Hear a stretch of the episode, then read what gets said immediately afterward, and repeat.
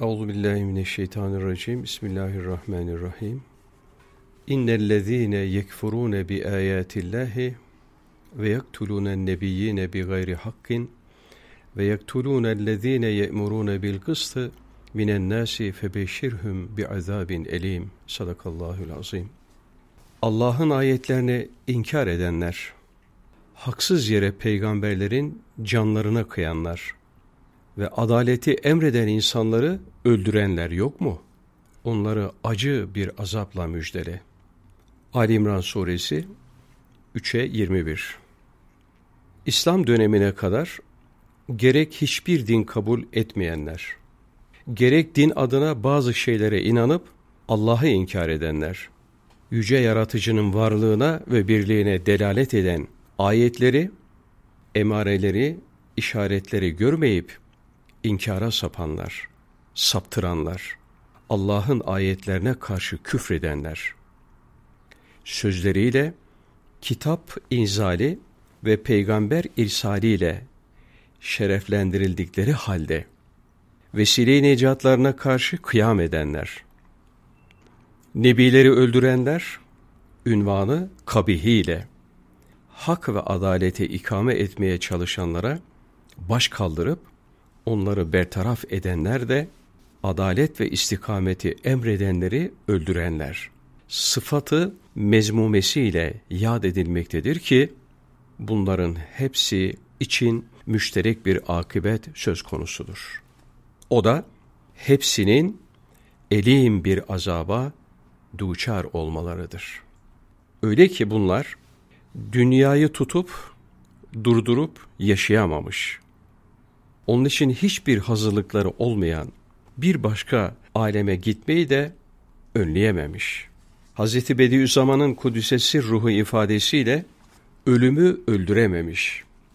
Kabir kapısını kapayamamış. Dolayısıyla ölmeden ölüm acısıyla kıvranıp durmuş. Dünyayı bitirmiş, ahirede de kendi boşluklarına kurban edip böylece iki dünyanın hüsranını birden yaşama talihsizliğine maruz kalmışlardır. Ayrıca burada ayeti kerimenin fezlekesine dikkat edecek olursak, hiç de alışık olmadığımız bir uslupla karşılaşırız. Evet, acıklı bir azapla müjdeleme sözü, alışık olmadığımız bir sözdür. Aslında müjde iyi, güzel ve insanı sevince, neşeye boğacak şeylerde kullanılır.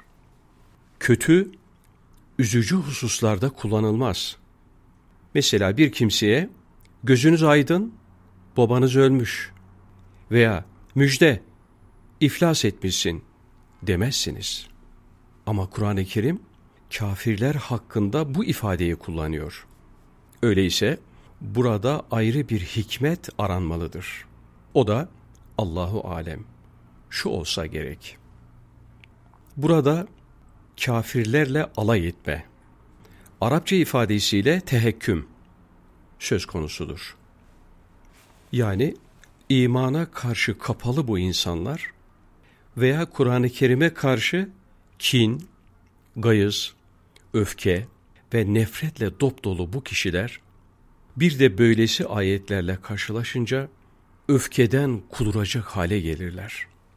Ayet-i Kerime sibaki ile birlikte değerlendirilecek olursa şöyle bir nükte de söylenebilir. Allah Celle Celaluhu bu kimselere iman etmenin yollarını açmış. Peygamberler göndermiş. Sonraki dönemlerde aralarında adaletle hükmedecek peygamber varisleri yollamış. Ama bunlar onca nimete karşı hep inkarla mukabelede bulunmuş ve nankörlük etmişlerdir. Yani iman etmemiş, peygamberleri öldürmüş, adaletin temsilcilerini katletmişler. İşte böyleleri hakkında azabı elimle müjdele denmekle bir taraftan sui akıbetleri anlatılırken öte yandan da kaçırmış oldukları bir müjde vesilesi ihtar edilmektedir. Euzu billahi mineşşeytanirracim. Bismillahirrahmanirrahim. Kale Rabbi enna yekunu li gulamun ve kad belaganiyel kiberu ve emraati akır Gale kedalike Allahu yef'alu ma yeşâ. Sadakallahul azim. Zekeriya aleyhisselam Rabbim dedi. Bana ihtiyarlık gelip çattığına, üstelik hanımım da kısır olduğuna göre benim nasıl oğlum olabilir? Allah Celle Celaluhu böyle de olsa Allah dilediğini yapar buyurdu. Alimran suresi 3'e 40. Hazreti Zekeriya aleyhisselam Kale Rabbi hebli milledünke zürriyeten tayyibe. Rabbim bana tarafından hayırlı bir nesil bağışla diye dua etmişti. Etmişti ama duanın kabul edildiğine dair haberi alınca da sevinç ve hayret karışımı bir ruh haliyle nasıl olabilir ki deyivermişti. İlk bakışta bu iki hadise arasında bir münafat var gibi gözükse de aslında böyle bir münafat söz konusu değildir. Şöyle ki, Hz. Zekeriya aleyhisselam yönelip Rabbine dua ederken tam bir konsantre ve teveccüh içinde, sebepler dairesini aklına dahi getirmeyecek ölçüde, dua makamının gereği, esbabı, aşkınlığı sergilerken ki bunda peygamberlik davasına bir varis bekleme gibi tamamen uhrevi bir buudun varlığı da bahis mevzudur. Öyle demiştir. Sonra tabir caizse alemi yakazaya gelip sebepler çerçevesinde meseleye baktığında sevinmiş, şaşırmış. Ben yaşlı, hanımım da kısır iken demiştir ki ikisi de aynı hakikattır. Burada önemli bir başka hususa daha işaret etmek yerinde olur. Klasik bazı tefsir kitaplarında Hazreti Zekeriya aleyhisselamın benim nasıl oğlum olabilir ki sözünü bir taaccüp ifadesi olarak ele alırlar. Bence ki peygambere yakışan da odur. Bu söz taaccüp değil. Cenab-ı Hakk'ın kudretini takdir makamında söylenmiş bir hayret ifadesidir. Buna İbni Arabi'nin Kudüs'esi ruhu vilayette en yüksek makam hayret makamıdır mülahazası ile bakacak olursanız pek de mansıb-ı nübüvvete münafi olmadığı görülür. Evet, yaşlı bir nebi, kısır bir hanımından dahi çocuk yaratmaya kadir Allah'ın kudretini kabullenmiş olmanın verdiği marifet boğutlu. Hayretle takdir hislerini dışarı vurmuş ve bu hislerini hislerimize uygun elfaz ve kalıplarla ifade etmiştir. Evet, bize göre hayızdan nifastan kesilmiş. Artık kısır denecek bir kadının hamile kalması adetullah kanunları içinde müteharaf ve şayi değildir.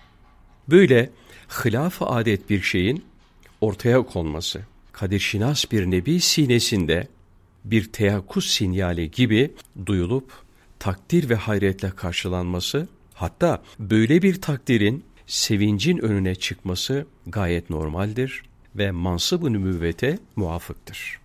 Dahası kezelikallahu yef'alu ma yeşe fezekesiyle. Cenab-ı Hakk'ın arkadan Hazreti Meryem ve Hazreti Mesih'le de bir hayli hilaf adet harikuladelikler ortaya koyacağına işaret buyurularak kainattaki adat-ı müstemirresinin yanında bir de esbaba, vasıtalara takılanlara karşı teyakkuz sinyali mahiyetinde meşiyeti daimesini ihtar eden adatı muvakkatesi vardır. Euzubillahimineşşeytanirracim. Bismillahirrahmanirrahim. Kul ya ehlel kitabi tealev ila kelimetin sevain beynena ve beyneküm Ella na'budu illallah ve la nüşrike bihi şey'en ve la yettehize ba'duna ba'dan erbaben min dunillah. Sadakallahül azim. De ki, ey ehli kitap, sizinle bizim aramızda aynı olan bir kelimeye gelin. Allah'tan başkasına Celle Celaluhu ibadet etmeyelim. Ve ona hiçbir şeyi ortak koşmayalım. Allah'ı Celle Celaluhu bırakıp da kimimiz kimimizi Rabler, de edinmesin. Ali İmran suresi 3'e 64 İslami tebliğde bilhassa ehli kitaba karşı yumuşak olmak Kur'an-ı Kerim'in emridir. Değil sadece ehli kitap. Cenab-ı Allah Celle Celaluhu Hazreti Musa'yı aleyhisselam Firavun'a gönderirken dahi فَقُولَا لَهُ قَوْلًا لَيِّنًا لَعَلَّهُ يَتَذَكَّرُ ev yakşe. Ona yumuşak söz söyleyin. Olur ki öğüt alır, kendine gelir ve Allah'tan korkar. Diye mülayemeti emreder. Galis sözlerin insanları kınamanın ve onlara karşı kaba davranmanın İslami tebliğde hiç mi hiç yeri yoktur. Bahis mevzu ayeti kerime bize böyle yumuşak söz söyleme ve sevdirici, çekici tebliğin mücessem bir örneğini vermektedir. İslam'ı bütün bir kale ve hududullah ile çevrilmiş geniş bir kasr-ı mualla olarak düşünecek olursak, bu sarayın müteaddit giriş kapıları olduğu gibi bu kapılara ulaştıran ve içeri girmeyi sağlayan mahlukatın nefesleri adedince yolların var olduğunu da unutmamak icap eder. İslam kendine has uslubu ile insanları bu yollardan herhangi birinde ve yine yolun herhangi bir noktasında kucaklar ve usulüne göre onu kapıların birinden içeriye çeker. İşte böyle bir husus ve tedriciliğin anlaşılamamış olması ya da tam idrak edilememesi. Dün olduğu gibi bugün de bazılarını belli yanlışlıklara sürüklemektedir. İşte bu ayet-i kerime ehli kitabı sözü edilen yollardan veya noktalardan birinde yakalıyor. Onlara güler bir yüz ve tatlı bir dille yaklaşıp gelin diyor. Bu gelin deyişte sizi çağırdığım, davet ettiğim şeyler sizin bilmediğiniz şeyler değil. Tam tersine bildiğiniz, ünsiyet ettiğiniz ve bizden çok önce karşılaşıp da şimdi unutmuş olabileceğiniz veya yanlış hatırladığınız şeyler türündendir. Diyor ki bu da Kur'an-ı Kerim'in ehli kitapla aramıza bir köprü kurarak onları gayet yumuşak bir şekilde sıcak baktıkları bir noktadan yakalamasıdır. Bu husus İslam'ın tebliğinde ve muhataplara yaklaşmada çok önemlidir. Ve siz isterseniz buna şimdilerin moda tabiriyle diyalog diyebilirsiniz. Evet, Kur'an-ı Kerim'in ehli kitabı çağırdığı o meluf nokta tek bir kelimeyle hülasa edilecek kadar kısadır. Zira Kur'an-ı Kerim onlardan sadece ve sadece bir tek şey istemektedir ki o da şu görülen köprüden geçilip şu kapıya ulaşmasıdır. Her şey bir yana sadece seveün kelimesinde bile bu inceliği, bu yumuşaklığı ve arada kurulmaya çalışılan köprüyü görmek mümkündür. Nedir bu köprünün hususiyetleri? İşte Kur'an-ı Kerim bu noktada müsbeti tariften ziyade menfiyi nazara vererek konuya şöyle giriyor. Bir kere ehli kitap önceleri kendi çerçevesiyle Allah'ı Celle Celaluhu tanıyordu. Ne var ki böyle bir tanımanın üzerinden asırlar geçmiş ve dolayısıyla onların o marifetleri küllenmiş ve tazeliği de kalmamıştı. Öyleyse yapılması gereken bir tahliye yani arıtma ameliyesi idi. Bu yapıldığında gerçekler ayağın beyan ortaya çıkacaktı. Esasen La ilahe illallah cümlesinde de bu tahliyeyi görmek mümkündür. Yani İslam her işe bir tahliye ile başlar, zihni yanlış kabullerden, saplantılardan, nazarları da şaşılıktan kurtarma, illallah'tan yani müsbeti tariften önce gelen bir ameli fikriye, bir ameli nazariye, belki de bir ameliyatı tecdidiyedir. Bu sebepledir ki ayeti kerimede şunları şunları yapalım değil de şunu yapmayalım ifadesi kullanılmıştır. Evet, bir kısım ehli kitap zamanla Allah'a şirk koşar hale gelmiş ve ona veseniler gibi oğullar, kızlar isnat etmeye başlamış. Üç bir, bir üç gibi anlaşılmaz yanlışlara girmiş ve bazı hahamlarına, popazlarına Allah'a ait olan tevbenin kabulü ve teşri yetkisi gibi ibadette Allah'a şirk koşma manasına gelen fonksiyonlar atfeder olmuşlardır. Ayet-i kerime bazı hahamların ve papazların Rab edinilmesi tabiri daha çok gündelik hayatı alakadar eden hususlarda ve teşrii konularda merci kabul edilemeyeceği ile alakalıdır. Dolayısıyla da Kur'an-ı Kerim kalplerin ve zihinlerin şirkten tahliyesine oradan başlamamakta ve önce Cenab-ı Hakk'ın uluhiyetine karşı şirk koşulmamasını, ibadetin ona tahsisini nazara vermektedir. Namaz, oruç, hac, zekat Allah için olmalı, kurban onun için kesilmelidir. Burada ehli kitap rahatlıkla biz zaten bunları Allah için yapıyoruz diyebilir. Öyleyse bu merhaleden sonra Allah'a Celle Celaluhu hiçbir şeyi şirk koşmama merhalesi gelmektedir. Yani Allah'la beraber başka yaratıcı kabul etmeme. Sebepler, tabiat veya bir takım başka güçler dememe. Yaratmayı, ölümü, yaşatmayı, rızıklandırmayı, kainatın idaresini tamamen ona verme. Onu doğmadan, doğurmadan, üremekten ve başkalarına muhtaç olma gibi noksanlıklardan beri görme.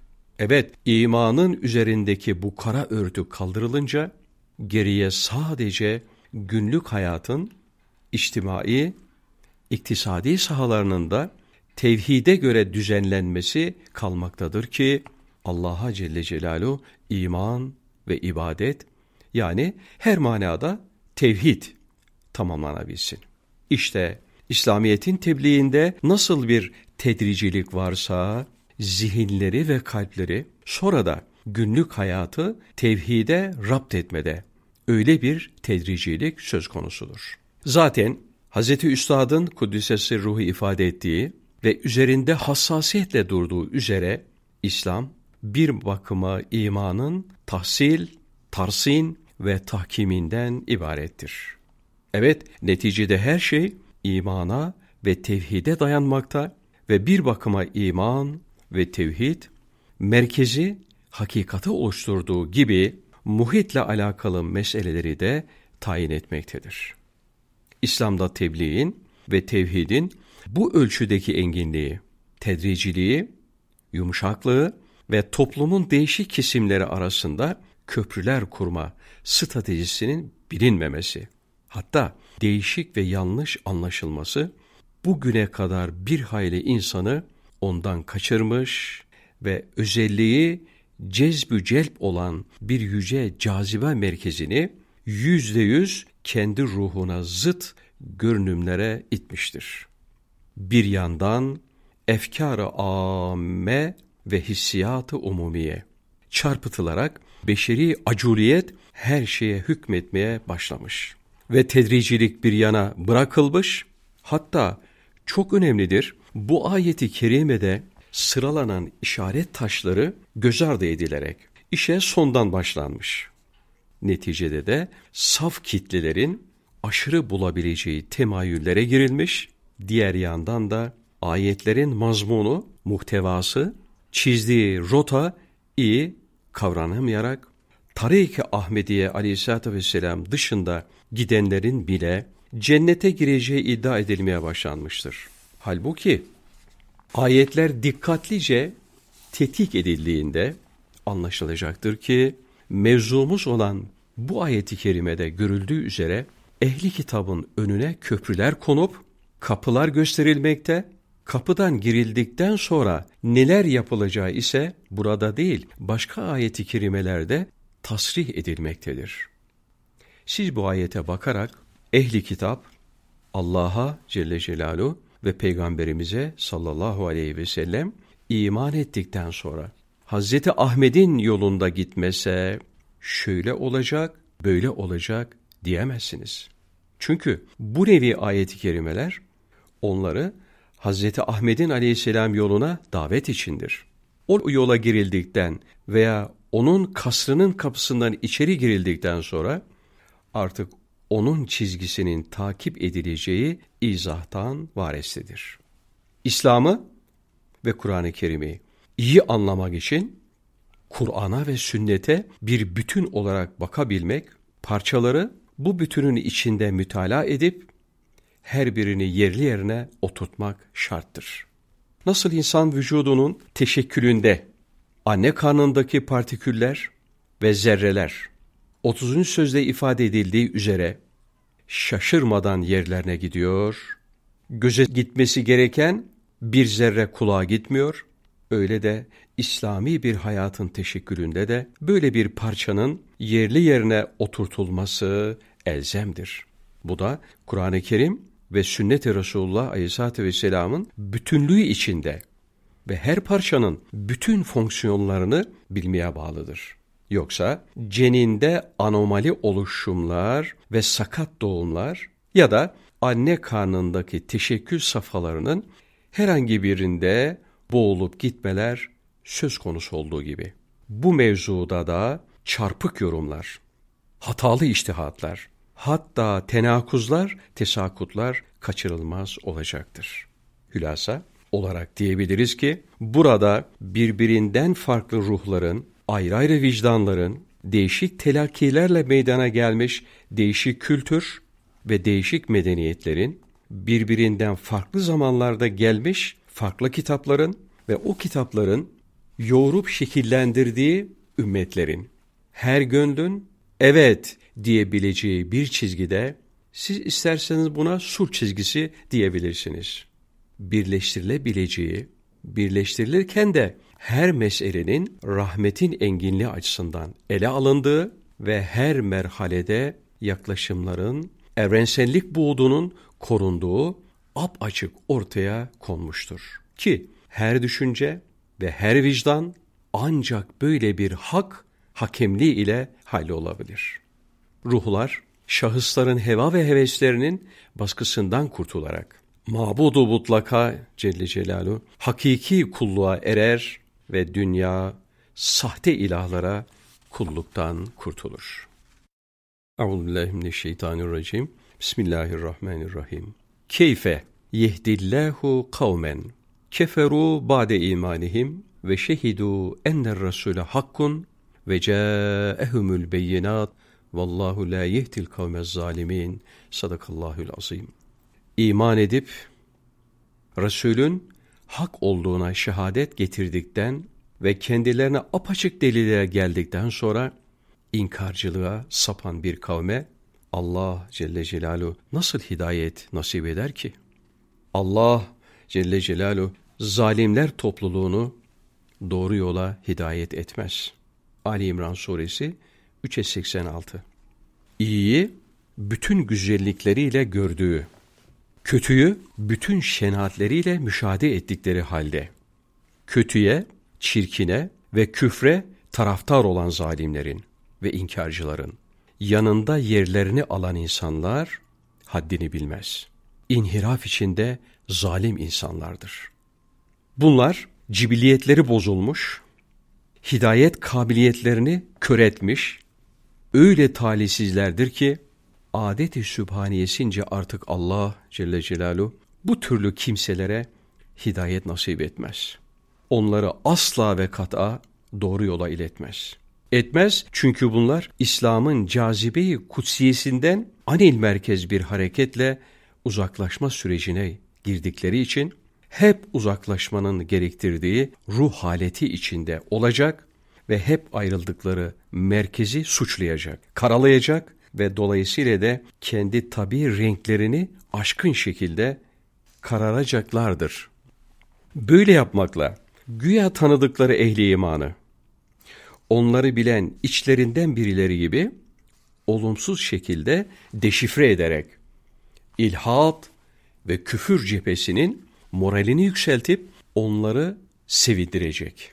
Müminleri de inkisar ve kedere gark edeceklerdir. Ayrıca Allah nezdinde Celle Celalu diğer dinlere nispeten ışığı, varidatı ve vaat ettikleri güneşler mesabesinde olan İslam'dan ayrılmakla hep arayış içinde olacaklar. Ama daha parlağını bulamadıklarından dolayı da ömürleri bir bulunmazın arayışında tükenip gidecek. Yol ve erkan bilmeyen şaşkın kitlelere de fena bir örnek teşkil edeceklerdir.